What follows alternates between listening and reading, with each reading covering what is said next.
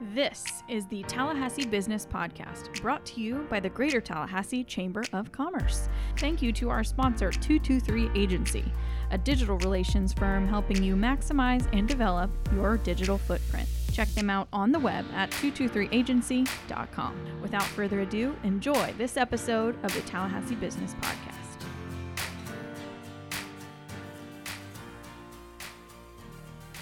Well, hello, everybody. This is Sue Dick, President and CEO of the Greater Tallahassee Chamber of Commerce. Very excited for this podcast. Rodney Lewis is with us, and Rodney is a Chamber Board of Directors member, uh, an active citizen within our community, born and raised here in Tallahassee.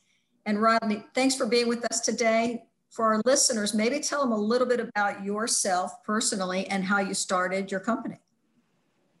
Thanks, Sue. Um, Rodney Lewis, Architects Lewis and Whitlock. Uh, happy to be here. Uh, did grow up here local, uh, stayed local.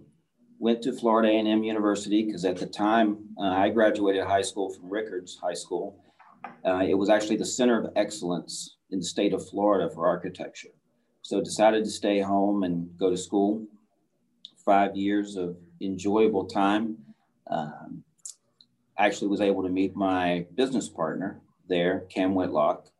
Uh, it's interesting, we have this uh, discussion near Christmas because one of our first projects in school where we actually worked together was the fact that we were designing as a team project a installation for Santa's workshop in Governor Square Mall. Wow. So that was a good 32 years ago. So wow, interesting stuff. It is. So so bring us fast forward to right now. Maybe um, I know your footprints around this community, some phenomenal buildings. Maybe just kind of rattle off some current projects that you all are currently working on or might be in the marketplace here in the near future. Uh, some interesting projects. We, um, Waller Park, which is the west side of the Capitol. It's a project that has been in the office for about four or five years awaiting funding. And that is actually going to kick off in January. So it's the it's the final component of the Capitol complex, and so we'll now have an entirely new area of plazas, uh, meeting space, and uh, function space around the Capitol. It's a very interesting project. So for, for those listeners, that's actually, people may know it where the Dolphin Fountain is, that plaza level? Correct. Correct. This is a, an ADA improvement. So when you've got the school kids or the senior citizens visiting Tallahassee and they're wanting to see the Capitol. Right now, they're having to transverse 35 to 40 feet in elevation. Uh, so now there's actually going to be elevator shafts and bridges that will take you across to that upper level and west entry of the Capitol. So it's going to be um, iconic transition for that west side of the uh, Capitol. Wow. I mean, Rodney, that's that's that's amazing. And I think even to go with the South and North Plaza that has taken place via Ajax, J. Smith's company constructing. I mean, that that's going to be an entire new look for our downtown area. So you also participated and were, did the design for the Jim Moran College of Entrepreneurship, did you not? Correct. Correct. Great project downtown. Uh, having a presence downtown has just been really interesting. Uh, between Jim Moran, the Ballard Building at 201. Um, you know, we've got some work in 215, uh, South Monroe right now, uh, potentially looking at a few other projects downtown um, that should be announced soon. Uh, so there's a lot of energy downtown. We'd just love to be involved in any of that. Rodney, what do you, what do you attribute that to, do you think? I mean, you've been here, you, you grew your company here, you've stayed here, you've obviously seen a lot of other places. I mean, maybe just you, why do you think that is? I just, you know, kind of what drives our company is creativity. So we set out from the onset to change the built environment in Tallahassee for the better, in our opinion, was to have things that are better designed, more creative, uh, maybe outside of the box. And, you know, starting out early on, we were the young guys. We still feel our, feel like we are the young guys, so to speak. Uh, but we're getting up there in age. Uh, but the fact that we surround ourselves, uh, Cam and I both, with creative people, and everyone wants to be able to tell that story or have a project tell the story, have story driven design. And so people can uh, engage in that and have and be part of that. And I think our owners appreciate it. I think the general public appreciates that effort. And you know, it's it's an investment. We're all in. Well, and I think it's it's evident. I think the culture you've committed to within your company. I mean, I I, I think you've recently had some talent recruitment take place. I mean, it's I think talent can pretty much go anywhere these days and work from anywhere they want. So maybe um, talk a little bit about what how that's been successful for you to create the culture that you have and uh, your new recruit amina who is an international recruit but maybe just talk a little bit about that. Absolutely. It's you know once you reach a certain level in a, a design studio kind of takes on a life of its own so to speak. Um, you know everyone's kind of working together you're within the same area and it takes on a certain culture that you don't want to upset but you do want it diversified. Um, so we want different ideas and we work as a group. We're often in office um, individually working on a project we have interior in, uh, in-house charrettes and things of that nature so you want to get everyone's different perspective you know so that that's it's fun. We're an engaging group. Um, we've had we have lost a few folks uh, in the past months. You know, relocations. Some of that is due to to COVID and companies downsizing and um, spouses getting new jobs. I mean, that has impacted us. But we have brought in, as you mentioned, Amina um, from Lebanon, and it's it's very interesting to bring in a different culture into um, a culture that we have established. But I'll tell you, the the uh, conversations have been great. Um, the food she brought to our Thanksgiving uh, gathering here at the office, you know, everyone's asking questions, so it's it's very engaging and it's very interesting. She is a uh, very creative individual. We're looking forward to having her, her here and contributing to our projects. Well, and I think that's what's so unique about Tallahassee, and I think we we see that with many businesses that we interact with, the diversity, the international appeal uh, that really is within our community. I think the universities also help in that regard. But and I would hope that we continue to see more and more of that as we move into 2021 in the future. Um, you brought up the, COVID world word that we're, which seems like it's part of our world. Um, how are you all? How are you and your partner and Cam and the company looking towards 2021, you know, we always like to ask the question, how has COVID impacted 2020? But most importantly, how do you plan for the future and what do you kind of predict out or forecast out for?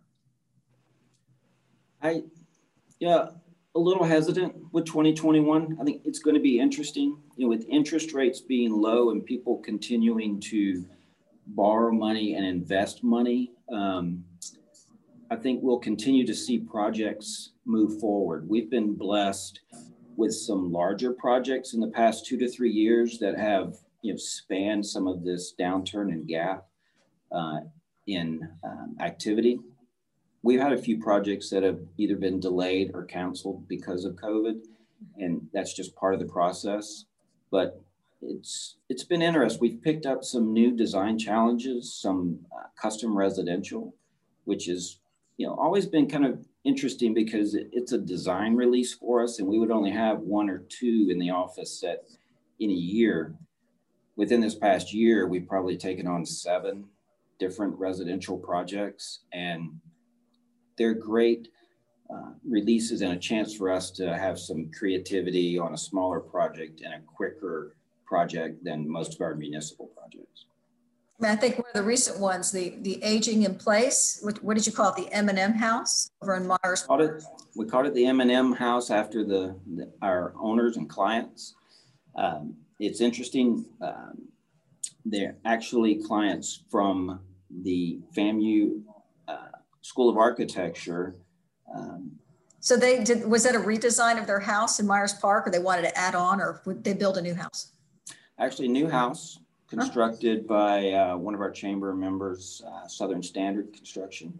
Great. Um, so great, interesting. I was trying to fit um, an aesthetic and a contemporary aesthetic into the Myers Park neighborhood, which has really just some amazing um, mid-century architecture in some of the older houses there. Mm-hmm. So, yeah, very cool. Well, I'll have, to, I'll have to go by there and see it. Are they in? Is it complete? They're in. It is complete, um, and hopefully they're happily enjoying the uh, environment there in the neighborhood, golf course, and some of the other adjacent uh, amenities. Oh, okay. So I, I, always love asking those who have been courageous enough to start their own business. Um, what was the, if you can recall this, and you might not, you might have blocked it out of your memory, I'm looking as well, but if you could, uh, the one mistake or the one thing that you wish you had known when you first was starting this journey? Huh. Interesting question. Um, you know, always was determined, uh, very determined to do um, what I am doing right now. But probably one of the biggest, um, is just the, the lack of understanding of what it takes to keep a business afloat. You know, as an employee, you generally expect the paycheck. It happens, you know, company makes money, everything's fine. But the, just the reality of some of the um, the nuances, the overhead, the impacts to actually making payroll on a monthly basis uh, makes me wish I would have stayed in that business school class that I was going to take as an elective at FAMU.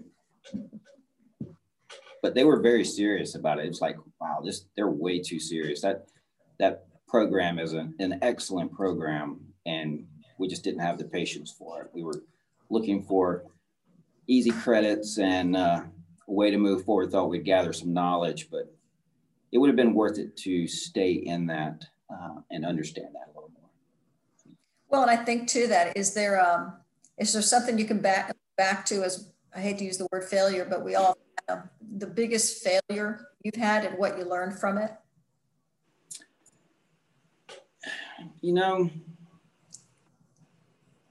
I, I don't have a good one, honestly. Um, you know, making good either design decisions or business decisions, um, personal decisions, you kind of look back on all of that. And, you know, I, I probably, one of the biggest failures I made early on was being so determined in my business plan and approach that I probably did not have a good work life balance, you know, with the kids and things of that nature because you're growing a family and trying to grow a business at the same time. Just in my age, because we started our business, you know, when I was 30 and just getting the kids um, engaged. And so that, that to me, um, I wouldn't consider it a failure, but maybe a missed opportunity of a better balance between just life and business. Mm-hmm. Well, I think part of it for all of us is being able to recognize it. And again, as we look forward, because we, we have years ahead of us and we all we are all very competitive and we want to keep doing things better. So I think part of that is also how we keep looking towards the future, especially with what we've all been dealing with in 2020. Oh, absolutely. Absolutely. So as you all uh, forecast out and what uh, what does 2021 look like for for you all? I know we kind of touched on that on COVID, but you know, let's peel that off of it. Um, as you look to 2021 and really beyond, um, do you continue to grow within the market and outside of the market, or where do you see the opportunities that are out there? Yeah, regionally, you know, our business is growing regionally. So we, we are reaching out to some other areas. I wouldn't consider it a, a simple thing to do. It's an aggressive, um, can be sometimes expensive and a burden on a company, but we are looking to grow regionally and um, whether that's, you know, in residential, whether it's in multifamily or whether it's in commercial or municipal. Um, we have such a broad um, band or spectrum of projects, and we're looking to grow that. So maybe not necessarily grow our our business in terms of the size of our business because we're pretty efficient mid-sized firm, but actually grow our reach and take some of our expertise to some of the uh, adjacent areas. Mm-hmm.